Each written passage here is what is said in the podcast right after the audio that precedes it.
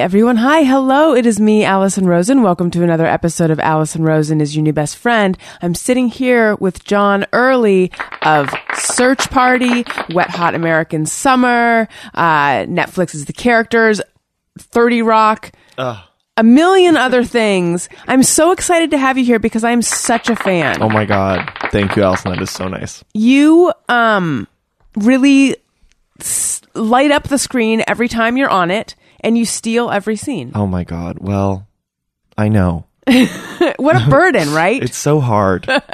it's so hard. no, I'm really excited though because I for for the longest time every time you step on screen I'm like, "Oh, I know I'm going to be super entertained." Oh my god. That's very nice. Thank you. So, um lots to talk about. I was just listening to you on Pete Holmes' podcast and you, Are you okay? It was. Did you fall? It was three hours long. I am filing a complaint. Please do. it's criminal. I yeah, I it's like there was my life before the podcast, and then I am put, I am trying to resume, but I'm struggling Yes. quite a bit. Um, and you were talking at one point. You said you were worried that you're being a quote unquote podcast person. oh god. Do you know what I'm? Do you, do you remember what I'm talking about? I think so. I think I think it, I, I definitely always have that fear when going on a podcast. Weirdly, now I don't. Maybe I maybe I think that was like kind of the ultimate like version of podcast person, Pete Holmes, and and then I just maybe shed that after that experience. what does well? Let me. This is a two part question. No, it's not a two part question. This is a question know where I it ask a question and then then I um Don't let me I answer. yeah yes that's what Yeah, this yeah. podcast is. Yeah.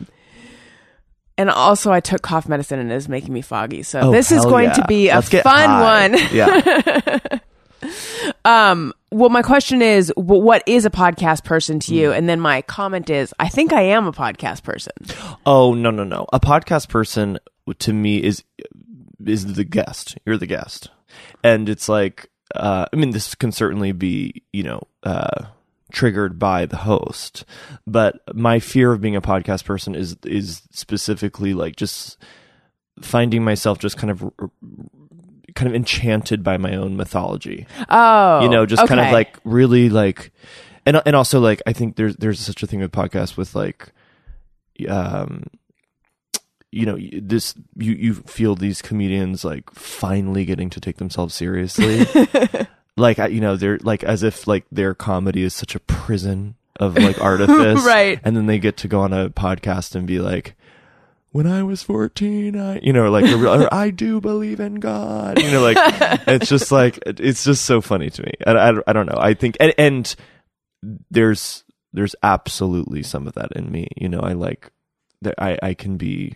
overwhelmingly earnest and I can take Mm-hmm. myself very seriously. And, uh, you know, if I've had too much coffee, I'll, I'll try to like, very very sloppily like theorize on a podcast you know so like that that is my fear is just like coming on a podcast and just not being able to control myself and just being like i'm gay Well, when I said I think I'm a podcast person, by that what I meant is just that my interviews are are actually pretty sincere, which So is I- totally good. fine i i am told sincerity is not the issue it's more just like taking i i, I just hate Like not having self awareness. Yeah, yeah. Taking yourself so I, I mean like it this always happens like with like cuz you know search party's coming out so there's like or it did just come out. So Right, it's November like 19th. Yeah, November 19th two episodes available on both iTunes and Amazon as well as the TBS app. But um but like because I'm doing a lot of like interviews and stuff for it, I just I f- I become so aware of like my kind of go to like mythology just like Oh, what little- is your go to mythology? Oh no, no, no, Alison, no. Just Here, like- I'll do it for you. okay, okay. Uh, you grew up in Nashville. Yeah. Your parents were part of the church. Mm-hmm. but it was a liberal church. Uh, supportive parents. hmm I don't know the rest. But that is it. That is like that's the those are the pillars of my like podcast.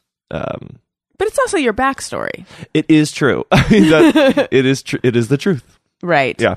Well, I actually I do want to dig into that a bit more because I Let's would, dig, honey. Let's do it. But first, let's talk about Search Party. Okay. I love. Speaking of digging, Mm-hmm. I d- I dig Search Party. Um, I love it. I loved season one. Now I am watching season two because I have early access because I'm special.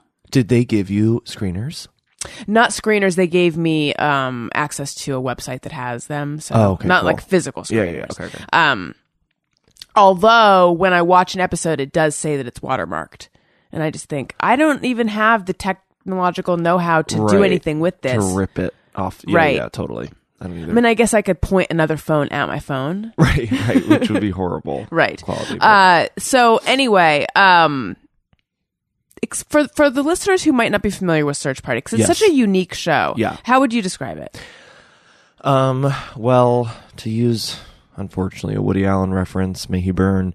Um, yeah, it's like a millennial Manhattan murder mystery. you know, so it's like these kind of aimless group of um friends from college. You know, the the, the friends who you like somehow you just remain tied to out of like a sense of like obligation um because you like spent 4 years together or you grew, you went to high school together you know and, uh, you know I certainly have those friendships that are just like extremely toxic but I can't seem to like find the courage to shed them because you just they do feel like family in a way and that's definitely this group. Like they're a very kind of jagged strange group. They wouldn't really fit together but they get thrust into this situation um where this girl goes missing from college. Her name's Chantal, which is so funny and uh, such a perfect name. Um, and uh, and and this Dory, played by the brilliant Alia Shawkat, um, who's kind of the most aimless of the bunch, becomes obsessed with finding this girl, and she kind of uses the tragedy of this missing girl to like build any sort of identity whatsoever and become a useful member of society. Right, like to create meaning. Yeah, and then the her friends, me, you know, Meredith Hagner, the genius Meredith Hagner, her She's so boyfriend, the genius John Reynolds. Um, Oh, that's her boyfriend. yeah. I didn't. know Oh wait, no, that. no, no, no. The Oh. character. Oh, the oh, character's oh, boyfriend. Oh my god. Oh my god. um, no, they are not together in real life. But I um, was um, shipping them. you were what? Shi shipping. What is that? Oh, you don't know. I would feel like you would know that. Damn it, I don't shipping know. is like a real YouTube. I. Well, here's where I'm going to sound like a thousand years old Okay. and explain it wrong. Okay. Um, shipping. Well, I don't even know what it is. So Right. So, I'm old. so all shipping is where I think it comes from YouTube culture. Uh, but maybe it's just young people culture where they want two fictional characters to be together. So they imagine them to be in a relationship. ooh, So, ex- but, but you can also do it with real life people. Like probably there are people who ship you and Kate Berlant. And Oh, then they would give you guys a name like Jacate or, or I don't know, or Con. Curly or yeah, something. yeah, yeah. Caturly. oh my god, I love that. That's so- shipping. Well, they we have shipped. I've I've shipped them in my imagination all the time, just when I need something for my sexual fantasies. But um, but uh, no, they're they're so yeah. So she kind of ropes her friends into this finding this girl, and then I won't give anything in away. It, but the I know it's hard to talk about without. Yeah. But no, what were you gonna say? Well, the season one finale is such a perfect episode of television. I won't say what happens, but you know, they they this kind of pursuit that they've been on the whole season is reveals itself to be just again. I can't. It's really hard not to. I know. away. And now I want to talk about season two for a second, and Yeah. it's gonna be. You guys Even put up with the next 45 seconds because it's going to be Yeah. very frustrating since we're going to have to be very vague. Yes. I will just say it's all of a sudden now season two is. Do you feel like it's a? I was going to say, do you feel like it's a different show? It's not a different show, but it's like all of a sudden it has this very different quality. To it. Yeah, yeah. Well, the the first season was kind of uh, very deliberately meandering. They're they're literally looking for this girl. They're wandering around trying to find this girl. So it kind of, they kind of stumble into situations. The something very very catastrophic happens at the end of season Right. one. Was that intended from the beginning? Like, was that known? Yes, they knew the ending before they knew everything Gotcha. else. And uh, and so the second season is just kind of, of about reckoning with that. Like there's Mm. no longer any sort of agency. Everyone is like kind of bound to misery and to each other because Mm-hmm. of this thing that happened. So it, it it has a very different quality. It was ve- even though I did just watch the whole season the other day and it still absolutely feels like the show. It still has that kind of Charles and Sarah's like kind of um like sour New York humor. Right. And like and I don't know. I I'm so happy with season 2. I love it so much. But um I was going to say something. Uh-oh. You're talking about how season two. Oh, season 2. Yeah, it was very weird. It was vi- the experience of filming it was so different. I don't know what the experience will be like watching it, but Mm. it was just because like we like especially Meredith and me, we were like the first season we were literally just always like I always felt like it was so liberating for me just to be kind of like an actor, just like not having any creative stake in something. I wasn't writing it, you know. Uh-huh. I wasn't in any way trying to I wasn't trying to execute anything. I just was like showing up, Just like doing barely they asked you memorizing my do, yeah. lines and just like And you play a character named Elliot. Yes. That's my son's name. no way. Mm-hmm. It's a great two T's at the end. It's just one. Okay. He spells it differently than your character. I'm sorry. That's okay.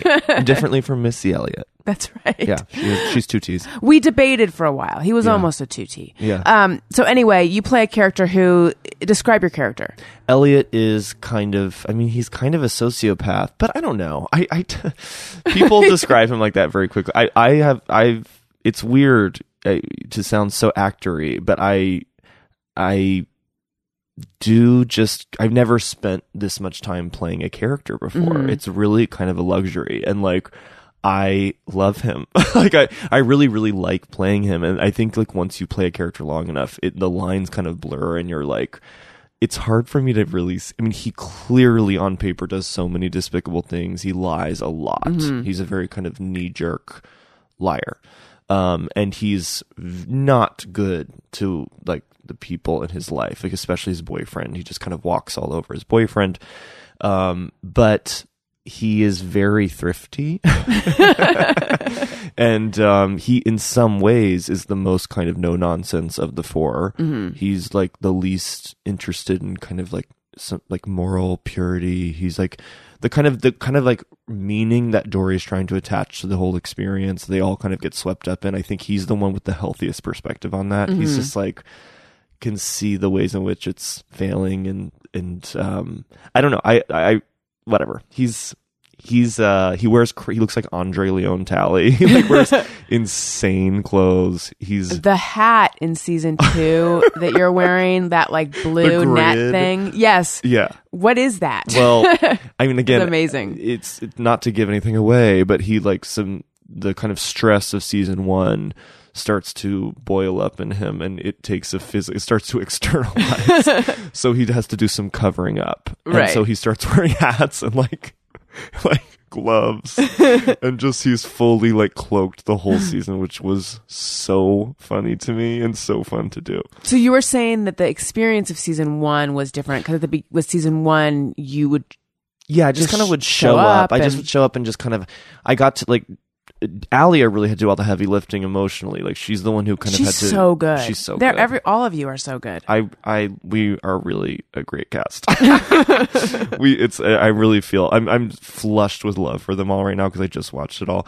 But, um, uh, but no, I, yeah, I, Allie would have to do all the hard stuff, and like, and then Meredith and I would just always kind of be both literally and metaphorically in the back seat, just kind of like hanging on each other, coming in with a joke every once in a while, and but then because of just what happens to all of them at the end of season one, it actually was just we actually had to do much more work. Like we like we just had to, just thinking. Like we had to, before every scene, it was like, okay, given this insane thing that happened to these characters, like how would they behave in this situation? Which is like such acting 101, but it really was like for me, I was just like, oh, this is this is new, Right. To like try and Well, right. There's nothing presumably from real life that you can draw from. Exactly. Except kind of my darkest fear.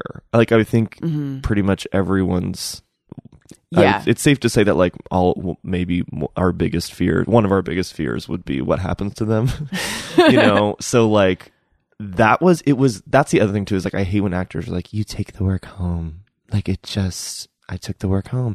But it was and it's not like I I, it, I wasn't like depressed in any way, but it was, it made me really anxious, like to, to constantly talk about it, about what they did, and to constantly think about it, and then to like very, you know, to just fully enact it. Like we were literally, again, don't want to give anything away, but like we had to like do crazy stuff on Mm-hmm. camera and like it was just it made me just like very nervous it was it was very interesting That is interesting.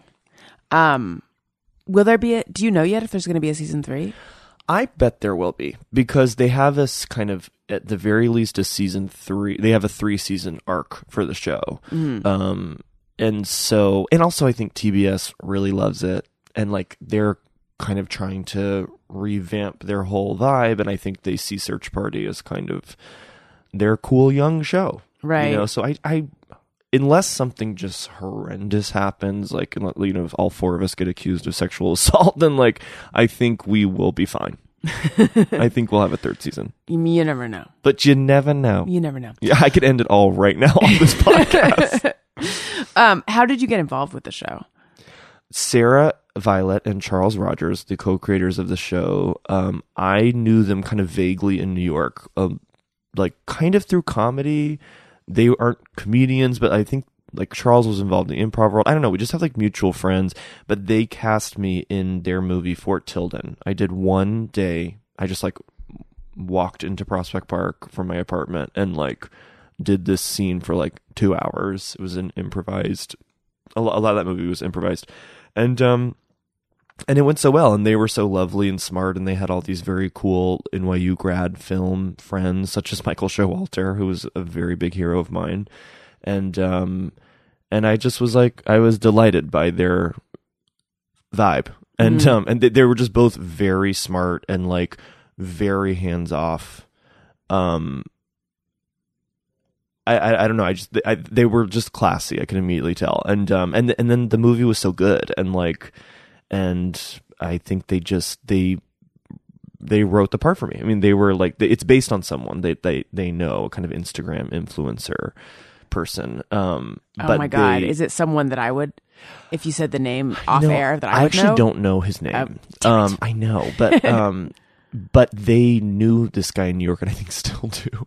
And I wonder if he knows. Right. Um, but they, um, I think they just immediately recognized that there was a clear overlap in like that kind of a character and my comedy, and so they like, yeah, they just they kind of tailored it to me, and it was it was very very nice. Mm-hmm. Yeah. All right, let's go into the backstory and the mythology of go. John Early. I'm already weeping. wow. Yeah. Wow, no, you, can see right now. I'm. I wish the viewer, the oh, the listener. It's okay. I But mean. They're probably viewers of you too, just Mm-hmm. not at this moment as you are weeping, but brave, but stiff upper lip. Thank you. So, you born in Nashville. Yes. What was your childhood like? Good. You know, I was very. uh, I was a good boy. I was like kind of quiet, and I was the youngest in my family, so I, um, you know, that often c- that can lead to like being the kind of observer who s- just is on their best behavior, so as not to stir anything up. So yeah, I was. I was. um I was like a kind of quiet observer, watched tons of TV. My parents, thank God, let me watch it. I mean, truly, it's like my, my the entirety of my education was from television, and um, they just kind of let me do that. Thank God, and um, yeah, I spent a lot of time watching, like renting movies, watching TV, a lot of solitude as a kid, and um, you know, a lot of kind of like I only like to hang out with girls. You know, like my best friends were all girls. My sister's like six years older than me, so she had all, she had all these like friends from high school. These like just like very funny like female friends that I just like idolize and tried to clown for them and impress them and um yeah, Youngest Yeah. of how many? just two, just me and my sister. Yeah. Is your family funny? They are. Everyone everyone's pretty funny in different ways. My dad's like the most overtly funny. He's like very he's like very southern. He has a very strong southern accent and is very he's a sweetheart and he's like eh, but but he's like he's always has a joke just for every just every moment. There's Are always they a joke. dad jokes? They're better. I think he's like he genuinely makes me like belly laugh. Mm-hmm. He's very very funny. Um they're always kind of like pretend like his joke which I think I like inherit from him. It's just like that's what I find like so funny. It's just like they're not like I mean he can also do I feel like actual jokes, but he's more just like, now, Alison, like. I, I I literally can't even do it. It's just like it just like will Like he'll characters, just just little like. characters, just little moments of like yeah. Now, Alison, I don't know how to say this, but your podcast has been canceled. You know, like I, I mean, it's just it's I, that's a horrible example, but um, and my mom is very very smart and like um, like sneakily funny, and my sister's like kind of wild and hilarious. She's like actually kind of a loose, like funny, funny person. Mm-hmm. Yeah. What do you remember? What TV you were into as a kid? Yeah, I loved I love Lucy so much. I loved SNL so much. Um and once I discovered SNL and I discovered it, I want to be clear. I was the Mm. first to Right. see it. They Um, owe a lot to you. Yeah. Thank you. Um but I um once I you know I was that was like 1995, 96 or something. So it was like Nancy Walls. It was like her one season, you know, and like and, and like a Janeane Garofalo, you know, whatever. And then it was like transition to like Cheri Oteri, Molly Shannon, and Ana Gasteyer, and like, and I was just like, and once I found them, I just became obsessed with like the women of SNL, Mhm. and just started going back and became obsessed with like Melanie Hutsell and like Jan Hooks and everyone. Did you want to be on SNL? Definitely, definitely. That was like a huge, huge dream. And uh, I'm trying to think what else. And then I fell in love with like through like Romy and Michele. I fell in love with Lisa Kudrow, and um, she was huge for me. Mhm. Like, and then and, and and she was mostly huge for me. Like I watched a little bit of Friends, but it was mostly like Romy and Michele was like my religion. And then and then when I was older, like the comeback was just changed my life. Have you ever met her? I did meet her at like a Writers Guild event. I'm not in the Writers Guild, but it, it was like my friend is, and there was some like Winnie Holzman who made My So Called Life, Mhm. and Robin Schiff who wrote Romy and Michele, hosted. They had like a monthly series where they talk to other writers, and like they hosted like a three hour panel on the comeback with Michael Patrick King. And Oh, Lisa wow. Kudrow, and I went, and this was like six, seven years ago. I don't know, and um, I was like, it was just, it was very, very special. It was a very exciting experience to watch. But then my friend was like, let's go meet her. And I was like, absolutely not. I do not want to meet her.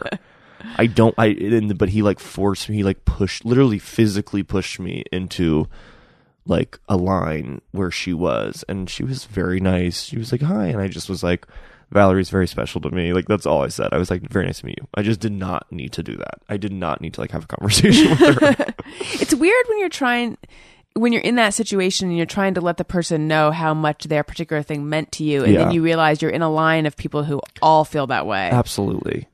It's and you just don't you never want to come across as the person who's like trying to be cool. You know, the mm-hmm. one who's trying to be like, I'm special. Like like I know these guys are fans, but I'm actually very interesting and like I'm very charismatic and you'll watch now I'm turning and I'm making a joke and they all laughed. You know, it's like that is my greatest hell is I don't I don't when I meet my heroes, like I just I don't want to come off like I'm trying to charm them in any way. you know? Right. Oh my god, after an experience like that, you know what you probably needed? A long nap. Absolutely. And if you are going to take a nap, especially if you're going to sleep, what you need are some really nice sheets. It's an easy way Mm. to upgrade your life. You guys, I'm talking about Brooklinen sheets. Uh, Brooklinen was founded in April of 2014 by husband and wife team Vicki and Rich Fulop. Uh, so what happened is they went to a hotel. They loved the sheets. They asked the hotel where they could get the sheets, and they found out that there were thousands of dollars or something like that, which they thought was insane because sheets are marked up so much. Most high end bedding is marked up by more than 300% by the time it reaches the store. So they, like so many other companies these days, uh, decided to disrupt the industry. Woo! they really did though. And then they're they're selling directly to you. Uh they are it's luxury bedding underpriced. You have to try these sheets. Um i have some Brooklinen sheets and i love there's such a variety of patterns and colors and i have a duvet that is it coordinates with the sheets and the pillowcases but it is not matching um because that's more fun. I love my Brooklinen sheets. Try these sheets and i know you'll love them too. Brooklinen has an exclusive offer just for my listeners listeners get $20 off and free shipping when you use promo code Alison at brooklinen.com. In fact, Brooklinen is so confident that you'll love your new sheets that they offer a risk-free 60-night satisfaction guarantee and a lifetime warranty on all their sheets and comforters. There's no reason not to give these sheets a try for yourself or as a gift this holiday season. Give the gift of luxury sheets. The only way to get $20 off and free shipping is to use promo code Alison at brooklinen.com. That's B R O O K L I N E N dot com. Promo code Alison. Brooklinen. These are the best sheets ever. Okay, John Early. So, what was your um, first career ambition? What did you want to be when you were little? Um, I mean, not to be a bitch, but this. A podcast? I yeah, I wanted to be a podcast uh, guest. I um no, I um wanted to do like I wanted to be like a comedic performer in whatever in some capacity, like be make TV. You know, Mm-hmm. make TV and make movies and stuff like that. and did you get into do, into that early? Yeah, I- I mean, definitely. Like I was when I was in like daycare at like at age like eight, I was like doing reenactments of the Brady Bunch, with, like because I was obsessed with the Brady Bunch movie. That was very important to me. Um, Jennifer Elise Cox, Christine Taylor in that movie. What happened to Jennifer Elise Cox? I was just thinking about her recently. You know, she like works all the time. She really does, but like it's kind of just it goes under the radar. Like she's just kind of like a comedy player, like supporting actor and like all these like she was on web therapy, the Lisa Kudrow show. Wait, now I'm realizing the one that. Wait, Jennifer Elise Cox is not who I'm thinking of. I'm She's thinking. Jan. Yeah, no. I'm thinking of this might be before your time. The one who played, I think her name was Emily Valentine on 90210. Okay. I think her name was something Elise. Is it, is it Christina? Wait, who's Christina oh, Elise? Kimberly Elise. I don't know. Now I. You gotta Google. I'm already looking it up, and I'm embarrassed ah. that I don't know it off the top of my head. But she Okay. played. You're looking up. Christine Elise. Is the one I'm thinking of? That's who played Emily Valentine. Oh, Okay. okay. Yes, that is Okay. who I'm thinking of. I don't know who that is. Yeah. Well, I'm so sorry. I don't. I don't know what happened to her. I anyway, wish I was more 90210 Melrose Place literate. I feel like it's after your time.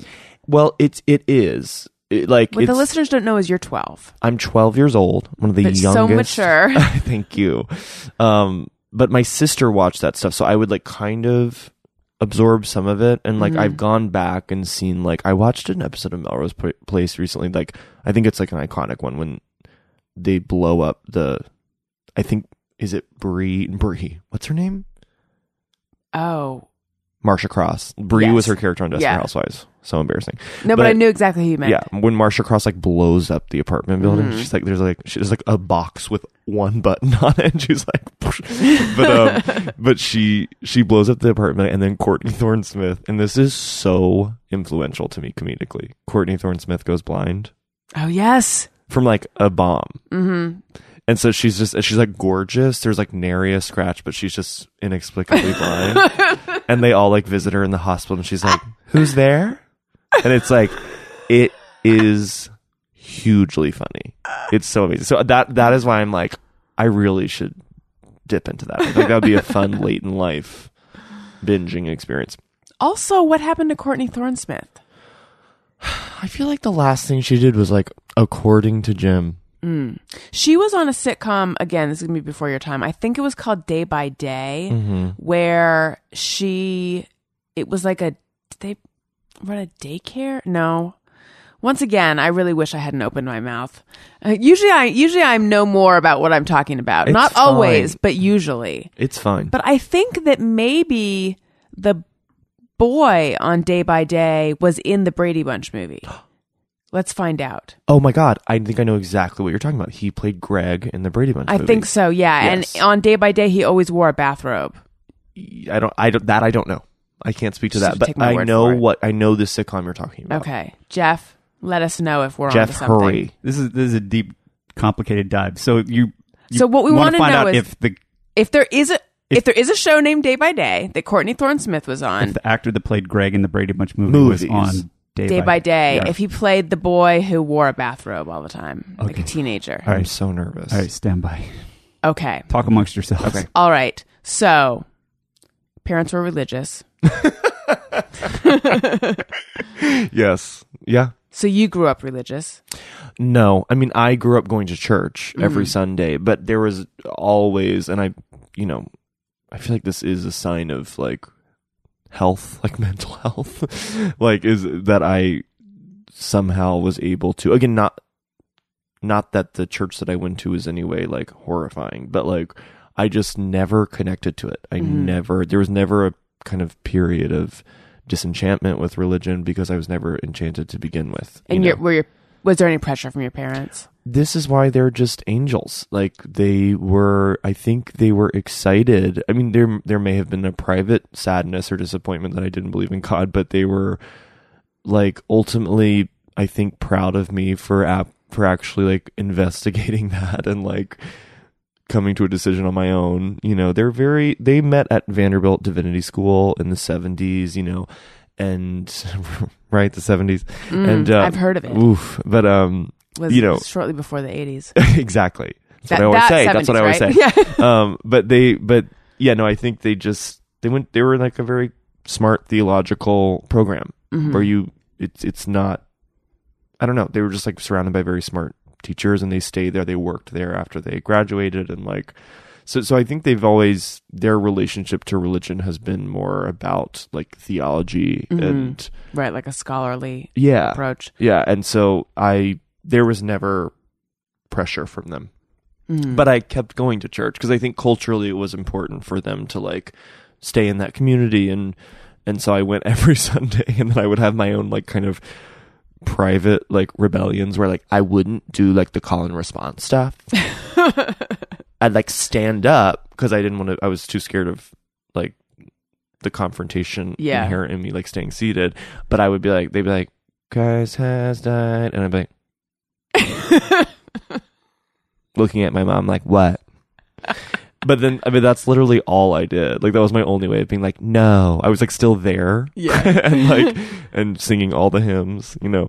But um anyway so yeah. Till what age did you go to church? till i was like 18 Do so it seems like a lot of um people who grew up in religious households, although this doesn't necessarily apply to you. Mhm. But I know a lot of people who feel like they like this religious guilt was kind of ladled onto them or just Mhm. sort of infused into their upbringing. Do you have any of that? well no because it's more like kind of gentle protestantism like it, I, I didn't grow up catholic Mhm. um that's not to say that all people who were protestant didn't experience some sort of guilt but um i guess this particular strain of protestantism my, parents were are presbyterian um and the church that i went to very like sweet. You know i think it was more just um the kind of like torture that I experienced was just kind of a a feeling of like I'm not like before I realized I had any sort of agency of my own, you know, Mhm. as a truly small child, I've always felt like, oh God, I'm not feeling the appropriate thing. I'm not Mhm. feeling the appropriate emotional response to this ritual. Like, I'm not moved by the story. I'm not crying at this funeral. Like when the like pastor's giving his a sermon, you know, I'm not, I'm not like, I don't know. I'm not, I'm not feeling any sort of like transcendent. Ex- I'm not having any sort of reaction that I feel like I'm supposed to have the like socially acceptable reaction, and that created a kind of like feeling of um, self like uh, hatred. Wow. You know, I think yeah, I, I felt like I was just doing something wrong. Like my Mhm. responses to things weren't valid, and that's not from my parents. That's from the weekly ritual of church. You know? Right. That experience of feeling like you're on the outside of something. Yeah. Was that something that you felt in other areas besides church? Well, definitely. I mean, that's how I felt as a you know little gay boy. Like just you, know, I, I yeah, I I- I think you just end up feeling just on the outside, even if you don't know you're gay. You just feel like something's different, Mm-hmm. and um, yeah. So yeah. When did you realize you were gay? Um, literally as I was driving here, Wow. I careened off. Yeah, I just Wow. I pulled over, took a second. I was like, I can't be late. right. Thank you. So I just Thank you. wailed for like a thirty second, just and then and then I rushed here. I appreciate Uh, that. No, I realized I was gay probably like I think I was 12. And I was like literally looking at porn. I was like looking I was like it's just so funny to think of the days of like sharing a huge desktop computer with your family and just like I cannot believe that knowing that my entire family uses this computer that I looked at porn. I can't believe I did that. You were But yeah, driven. I was yeah, exactly. But yeah, I I looked at I was looking I like my friend had like shown me like you know straight porn and I and I and you know the pop-ups come mm-hmm. up where it's like Asians or like gay, you know. And like I was alone like looking at straight porn and then I like a pop-up came up and I and I remember seeing like men on men or something and I was like okay. I was like, if you click this, you know what's up. You know what that means. and like, and any sort of just like weird latent like feeling that I had had in like, confusing latent feelings about that, I just kind of like came to the surface and I was like, I'm clicking it. And I clicked it. And, um, and then, yeah, I just, I just kind of knew or yeah. hmm And was your family cool about it? Well, I didn't tell them for mm, like probably seven more years after that. Like I remember being, I'm very. I feel like I've always been very good at like kind of like setting a goal for myself, or just being like, jo- or rather, it's not even setting a goal. It's more like I just like to avoid embarrassment Mhm. at all costs. So it's like I, if I'm feeling particularly insecure about something like physically on my body, or you know, it's like I'm like get over it. Like I'm like I th- this feeling of embarrassment is such hell. You have to figure out a way to get over it. Mhm. Like you have to just like you know walk out into the world with what this insecurity and just like it, through exposure therapy just like get over it. I just Mhm. don't like feeling that discomfort and embarrassment. So like I was like out of I really was like you have a year. I was like you have a year to tell your parents. At what age did you tell yourself this? Like 13. I was like I was like you have a year. And then each year just kept going by and I was like and and at first I was like gentle. I was like give yourself a break. Like 'cause this is a hard this is very hard. Like you can be you can be 15, 16 and then it's fine. you know, like wait till you have a boyfriend. Never happened. And then like and then finally I just was like I was like graduating high school and I had told everyone, like all my friends, every teacher was like, "Hey, bitch!" Like literally everyone knew. Like the milkman knew, and my parents clearly knew, but were like, "Hello!" Like it was like I'm sure very sad for my parents, like that every adult in town knew, but um, like was told by me, Mhm. um, and uh, and yeah, so then finally just I just but I but I really was it was just scary. It was so scary and Yeah. and never scary because I thought that they would be and this is where I'm extremely privileged or one of the many reasons why I'm extremely privileged but like I I always knew their kind of politics, you know, on on the subject. Like I always Which were what? which were they're like radically accepting and like actively working in the church to like get like to allow like gay pastors, you know, like Wow. at the church, you know. And um yeah, they they were like surrounded by these like very young earnest divinity students like that I like grew up with who like babysat me who were like you know, like very politically to the left. So I don't know. I, I, I had no fear of their kind of actual. I had no fear of them not accepting me, which is so nice. But I, but I was just more like it was a, a kind of a level of emotional intimacy that like I was not ready to like begin. hmm You know, um, and I felt the resentment that I think a lot of young queer people feel of just like you're just like wait what why do I have to do this why do I have to do this like potentially like devastating like very vulnerable thing like I didn't choose this. It, it just it, it feels weird. Hmm I don't know. What is the answer to why do you have to do it? um well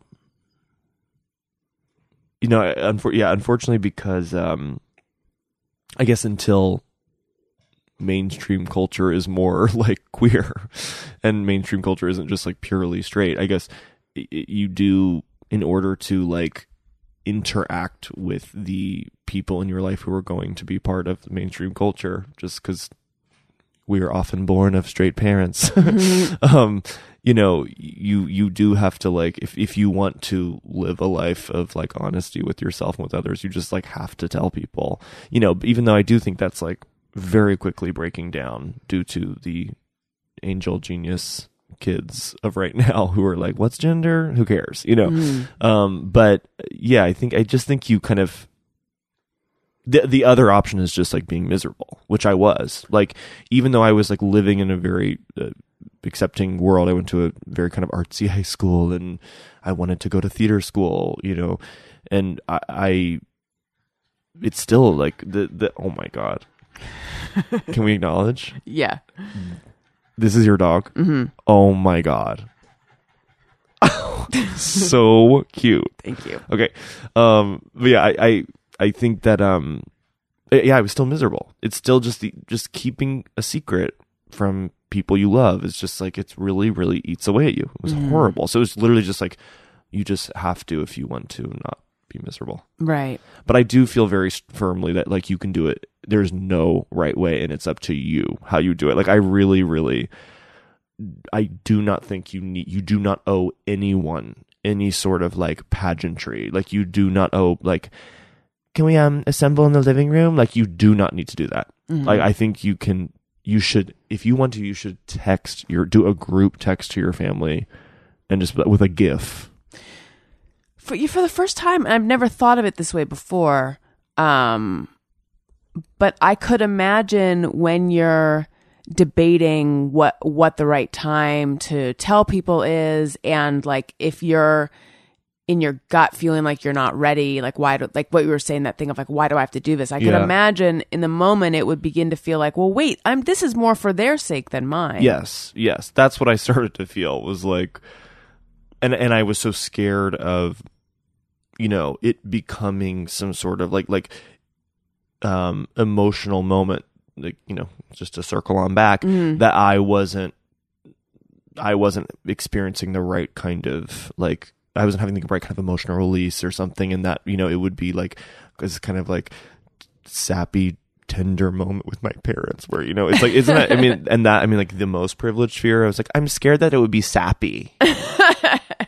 But like rather than like i'm scared i'm gonna get kicked out of my home. Right. But um but yeah it's like that's what i was scared of and like my parents were pros like i'm like my mom was like she knew like i was like so angry telling her i was like pissed Mhm. and she was like, "What is going on?" Like I was just like suddenly furious for no reason. She was like visiting me at school. I was like a fresh, or I was a sophomore in college. where'd you go NYU. mm. i've heard of it Yes. Yeah. Um, the University of New York, which is what Felicity calls it for legal reasons. right Um, but uh, but yeah. So I, she was visiting me, and I just was like, I was like, "Do you know how I?" I was like, "You know how I procrastinate?"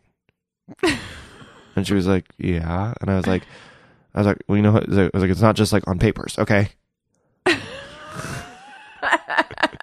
and she was like, okay. I was like, sometimes it's like, it's like for like life stuff too. and she was like, okay. And she was like, does this have something to do with like she? I think she said like, does this have something to do with like you like wearing your sister's first communion dress, like you know, like as a kid? And I was like, uh huh.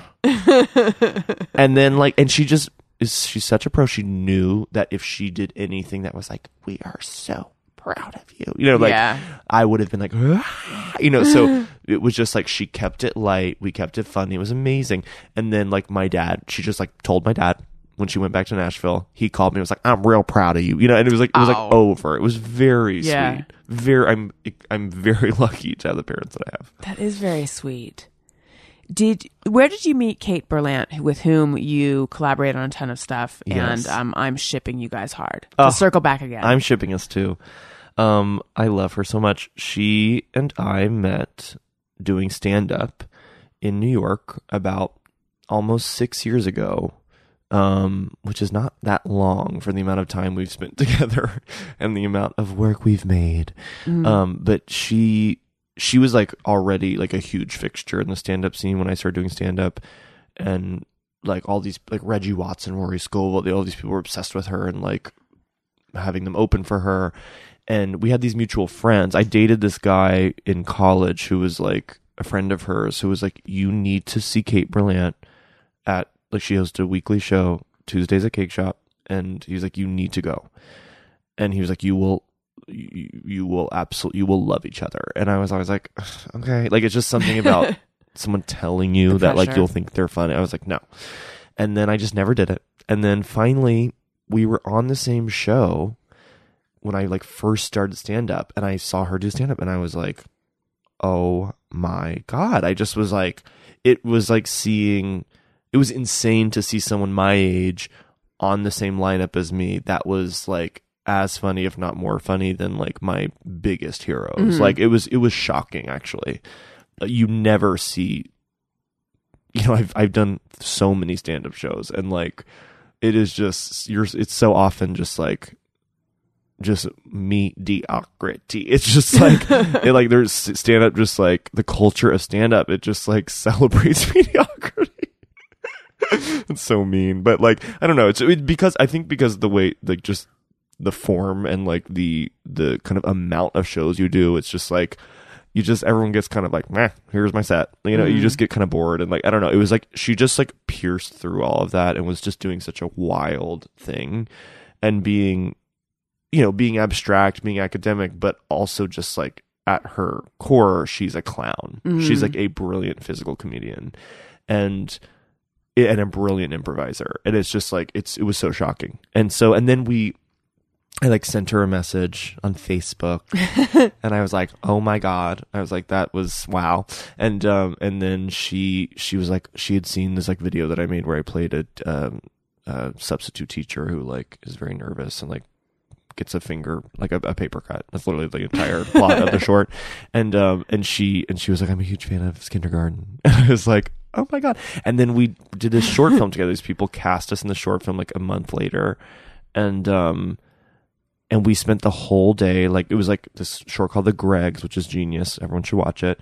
But Kate played like the woman who runs like the SATs, just like offices, and I played her like androgynous assistant, which you know is all I ever play. And um and we just it was immediate. And, and by the end of the day, we were like, she was like, she was like, I don't want to part. And I was like, me neither. And like, oh, and we just the next night we were like texting all night, and then the next night I was like, "Should we, I just come over?" And like I came over, and we like she was showing me her like seven her like performance, like her first stand up performance when she was seventeen. I like was showing her these like diary entries. I showed her this like this like childhood video where I like played Celine Dion. Like we were like just oh we we just like opened the floodgates, and Mhm. it and it was like two weeks of me being at her apartment till like 4 a.m. taking a cab home. And then finally, after two weeks, she was like, Do you want to just spend the night? And I was like, Yeah. And then, like, we literally did not separate for two years, but till she like moved to LA. And it was like, we, we slept in her bed every night, and I would only go home when I did ran out of underwear. Like, I would like, I would just be like, I don't, I, I don't have any more underwear. She like, she's like, I have prop underwear from a show I did, and I like used the prop underwear, and then it was just like, you have to go home, you have to go home and do your laundry, and so it was just, it was the best. It's a really great time. did that interfere with you guys dating people? That's so funny. Yes, it did. Yeah, it did. It, it created a really impossible standard, actually, for like Oh, I just meant in terms of the actual time, Time you were spent. Yeah. Well, I don't think Kate and I have ever really prioritized maybe to our um to our demise. Uh we've never really prioritized like that kind of romance or that kind of intimacy over another kind of intimacy, you know. Mhm. And uh and so it's not like I was suddenly like, "Oh my god, I'm not dating right now." Like I I was never dating. I was never in sort of a routine of dating. Um which if you have an hour we can get into that. But but um but it, what what was the problem was that we were so we became so close so fast that when I would date people, it, it really it, I just kind of like my my my literally the closest I had ever had to a boyfriend was Kate. Mhm. Like that level of just like love and support and like and constant time spent together and ease, fluidity. It's just like I and and the kind of and the per, the highs and lows of a relationship, the honeymoon period, like you know the first moments of conflict. It's like I was always relating my experiences with men back to Kate, which was insane. Like I started, I really was like, it was insane. And, um, and yeah, so it just became really hard because I just was like, well, I know this. Like, I know what it's like to have like true fluidity with someone. like, I know what it's like to know someone. So like, so, so just, I couldn't, nothing compared. Right. It was really, really hard for me. But also, of course, nothing compared because there's so many other variables in a romantic relationship Right. the pressure, the sex, everything that just like make it more fraught and harder to. But you know, I've learned. I've learned.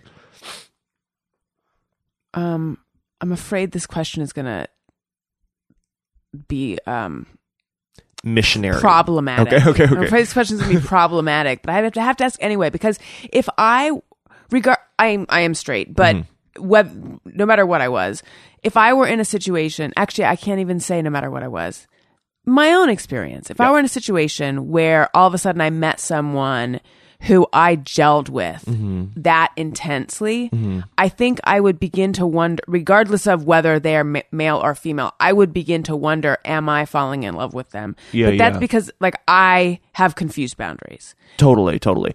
I don't like. I, I really, I like very clean. I mean, this is like I'm literally quoting something from something Kate and I just wrote, but like, I I have very I like clean, exact boundaries, and um, I always have. And um, there was never. I mean, Kate. This kills me. Kate always says she's like, I have more sexual tension with my mother than I have with John. which is like literally true. Like she said because her mom is this like beautiful woman like la like art world. Like just she looks like kate bush like crazy curly mm-hmm. hair. And she's like such a she's just so special. And like and Kate's had she's like Kate's had nights where she's like at a bar with her mom where they're just like tr- talking about their past or you know Helen's talking about her past and they're like just like really connecting and like Kate's just like am I gonna make out with my mom? And like and we have never there has never been confusion. Mm-hmm. There has only been the feeling of like true romance. Like like we I mean when we were first friends it was like a month into our friendship we took we flew to Nashville. She met my parents. We took did a road trip like to North Carolina. Then like I flew to LA, met her parents. Like it was very very romantic. And like we were like making mixes for each other with like love songs on them. And my mom, I was like listening to one. Of, I was like Kate made this mix when I was with my parents one time, and my mom was like, "Does Kate love you?" like like she was like really worried that Right. like we are and I was like no like but but it it was totally fine. I think because both of us knew there was no confusion in that Mm-hmm. department, there was no way we were ever going to like those ni- lines were never going to blur. I feel like we felt totally safe to be so romantic with each other. Right. You know. That's such a sweet story. I didn't realize that. I didn't realize how deep it was between Oh, yeah, you it's guys. intense. I love that. intense. I want to take some questions from listeners, but first I want to tell you guys about something. One in three women pee a little when they laugh, cough, run, or bounce on a trampoline. I had a baby. I cannot I cannot confidently cough anymore. Icon Undies are here to help keep you dry with pee-proof underwear from the same women who brought you Thinx period underwear. Ditch your disposable panty liners because each pair of Icon holds up to 8 teaspoons. They're also antimicrobial, anti-odor. They're totally not gross. They're fashionable, comfortable. Try Icon Undies for 30 days risk-free. Use code BFF at iconundies.com for $10 off your order. Okay, let's take some questions from listeners.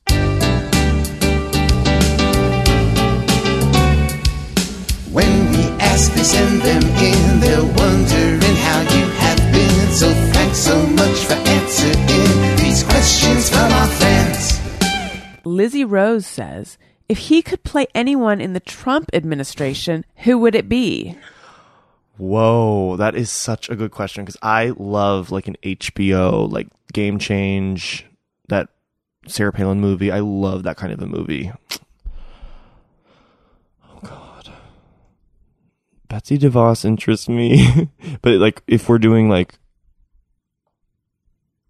I mean, uh, it's hard because Melissa McCarthy is so good at it, and like I, but like if there was like a an HBO movie about it in like 20 years, I would love to play Sean Spicer. I think I would kill.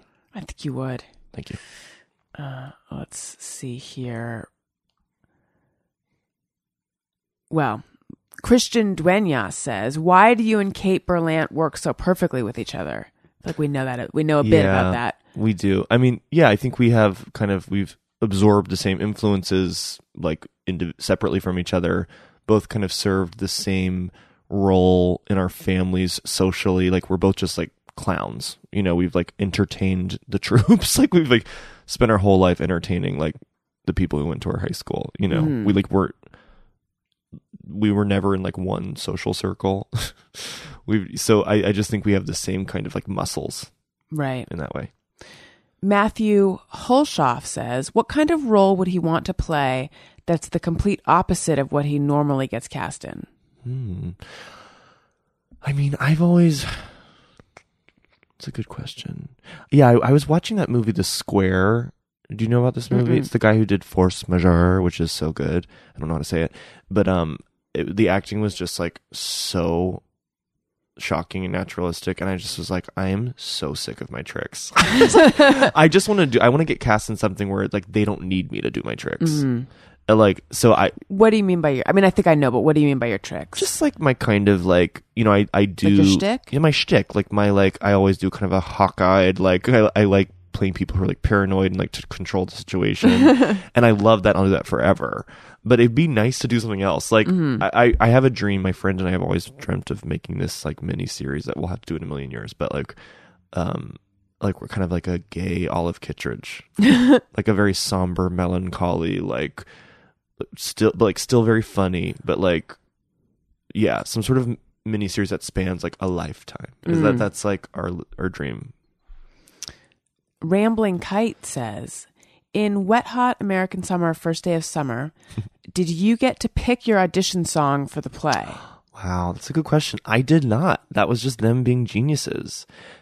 Michael showalter is like a big musical theater like went to musical theater like summer camp and so he just understood innately that that would be corner of the sky from pippin would be the funniest possible song for me to sing and we sang for royalties purposes there are takes of me and i would give anything to see this singing take me out to the ball game because that's royalty free or that's Right. um public domain hmm but I was so happy. I remember like overhearing Michael Showalter when we were shooting that, which was one of the most surreal experiences of my life. But I remember overhearing him being like, "We have like begging the producers, like we have to use Corner of the Sky, we have to pay for it."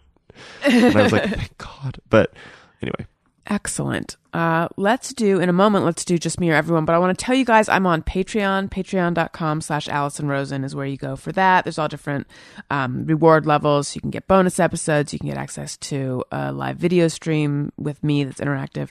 Um, you can get merch in the mail. All sorts of fun stuff. Patreon.com slash Alison Rosen. And if you like what you're hearing, iTunes.com slash Alison Rosen is where you go. Subscribe. Leave a nice comment tell all your friends, etc. Okay, let's do just me or everyone. Sometimes I ponder on something I have thought or done. Is it just me or everyone?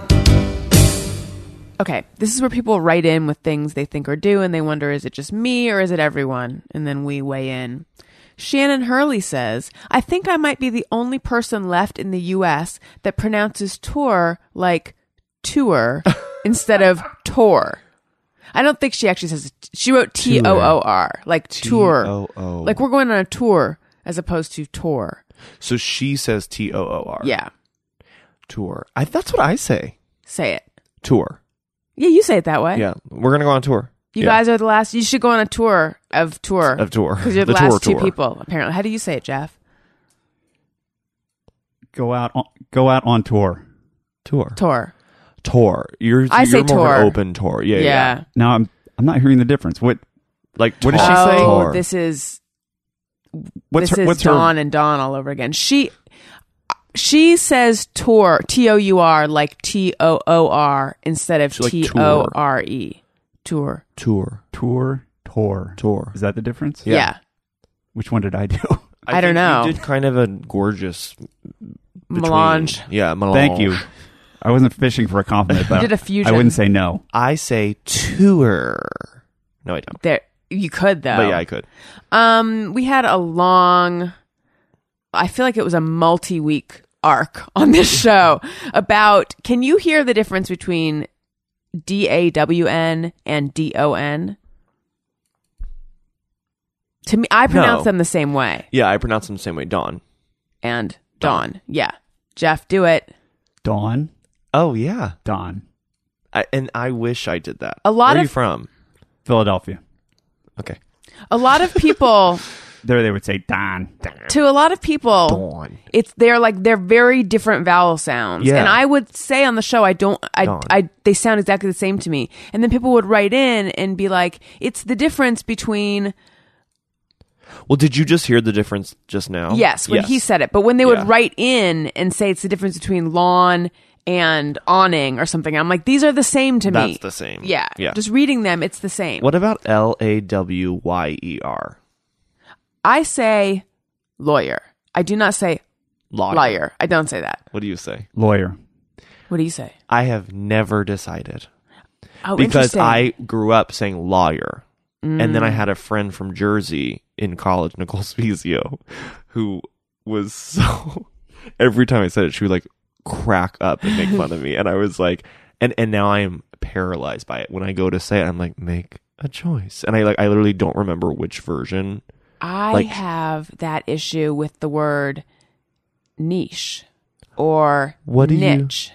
Oh, okay. Because one time I was doing, um, a, I was being interviewed as like a talking head on a TV thing. Yeah. And I said, and I, I couldn't decide which way to go. And I said niche. And I've been, You just a melange. yeah.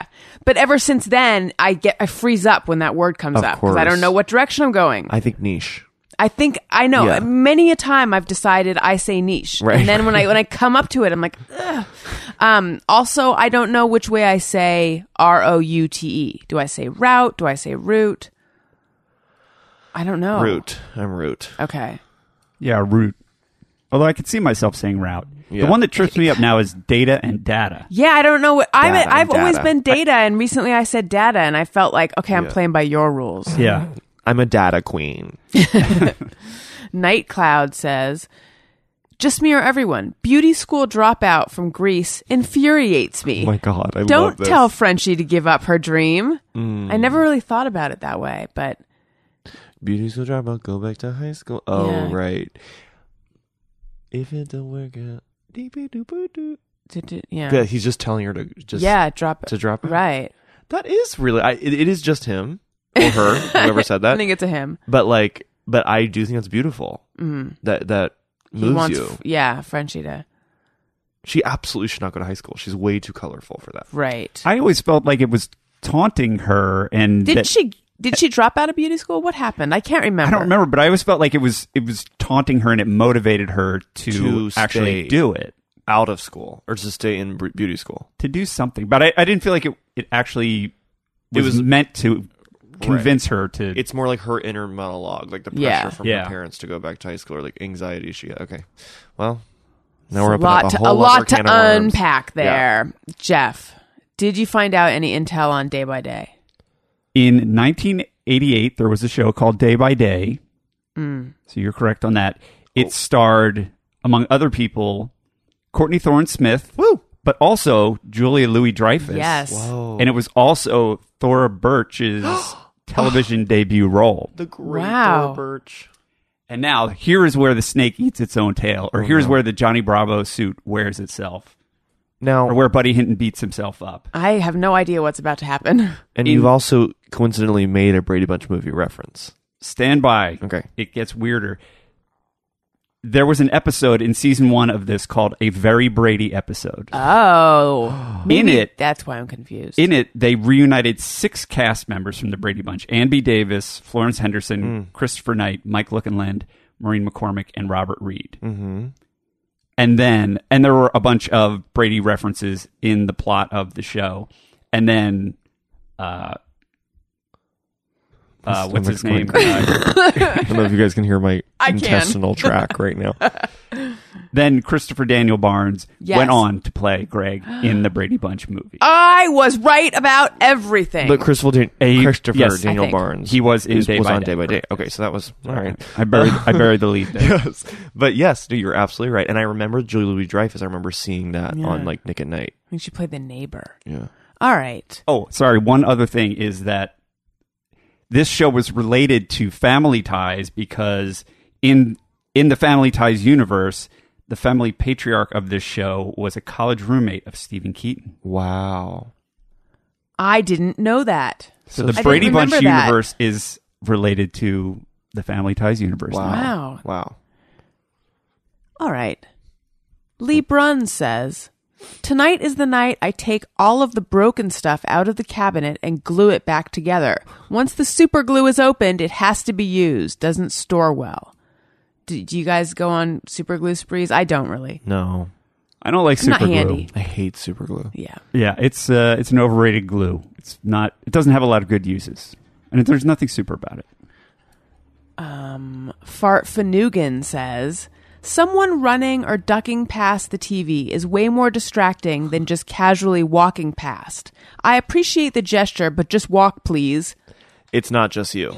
I I completely agree. There's nothing worse than like performing your like oh, your like modesty as you oh, don't mind me. Like yeah. I'm just like suddenly now thinking about who you are as a person because you do that. Yeah, it's like I'm going to do a pantomime mime show of Yeah. You not noticing me. Yeah, yeah. And by the way, I do that. I think I do that. I, Like I'm, yeah, I, am I very annoyed much, by it, but I 100% Yeah. do that. Yeah, I totally do it. Now I'm just gonna saunter by slowly. The cool move you can do if the TV's low enough is you walk by and then you do the big step over it like it's hot lava. Oh, that's, that's, good.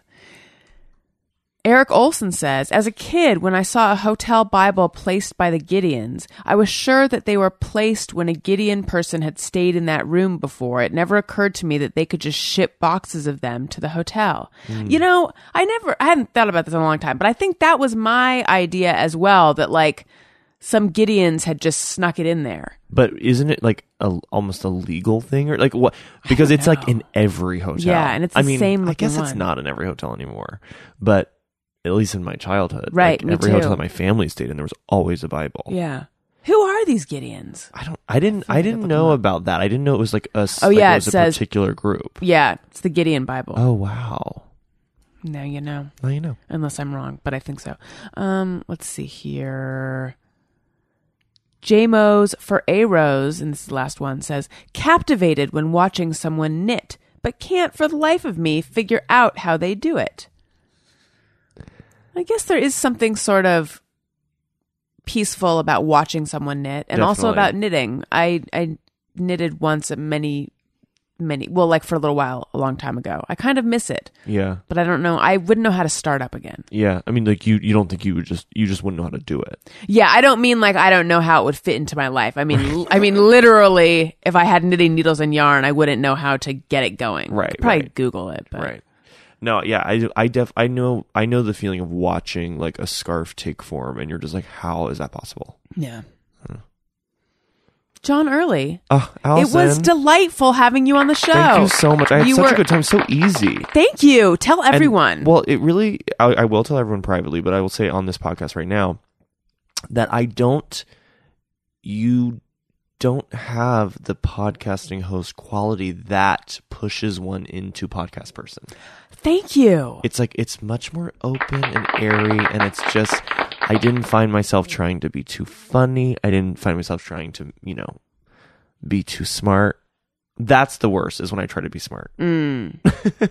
yes. and then i end up saying nothing I did a podcast where like I don't know about 5 seconds into it it was I was a guest on someone else's podcast. I was like, "Uh-oh, I have nothing." Oh, like there is I have nothing Oh, that's to their talk fault about. that's their fault it was weird. It like I just all of us there there was a number of things happened where I just my anxiety got ratcheted up. Yeah. And then yeah, I was just like I felt like I was trying to be this par not parody, but I was trying to be this super version of myself that was I don't it was just awful. Oh, God, It, I, it, yeah, I couldn't connect to any moment. I was so just you know you yeah. know that feeling I do know that feeling. you don't inspire that in me Thank you. That is a huge venture to say others Uh, that's what I hope.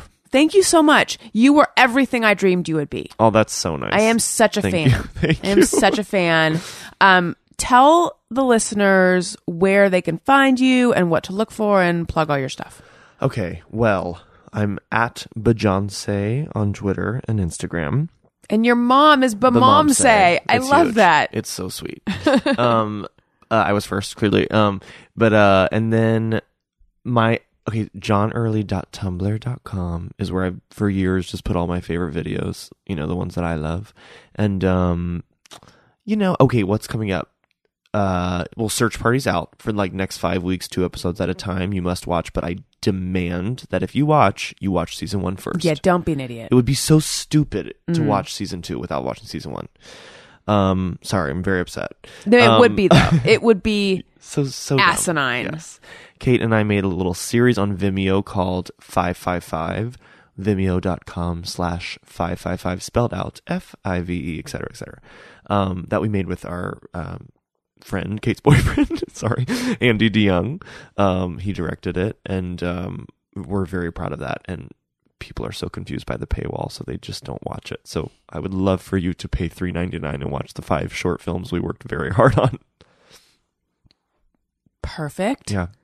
Jeff, where do You we can- find you? You can find me on Facebook and Twitter at Colonel Jeff Fox. And I just remembered another super weird Melrose Place thing. Yeah. Do you remember when Kimberly was trying to kill somebody and and then there was a scene where she pulled her wig off and she had like Frankenstein yes. scars all over her head? Yes. Is Kimberly Courtney Thorne Smith? No, I'm no, trying- Kimberly was Bree. Um, Marcia Cross. right? No, which one was Kimberly? I can't think of the actress's name, I think but, it was Marcia Cross who was the one who was like a monster. Yeah, she was evil. Yeah. but didn't Kimberly date Michael or she was it? I can't remember this now, but I'm pretty sure it was Marcia Cross who was the one you're talking about With because scars on her head. Yes. That is laugh out loud. Yes. As and we were supposed to believe that this whole time she's had. no, a, she, it was after wig. some accident. She had, maybe oh. from burning the I don't remember. Yeah, it was but- Marcia Cross.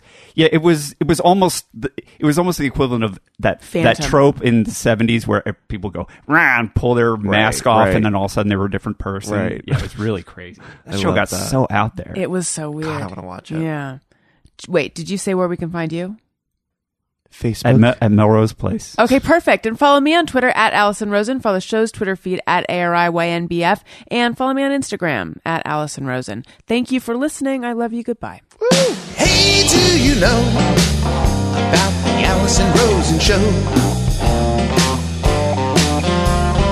We had a good time, but now we gotta go. gonna is your new best friend.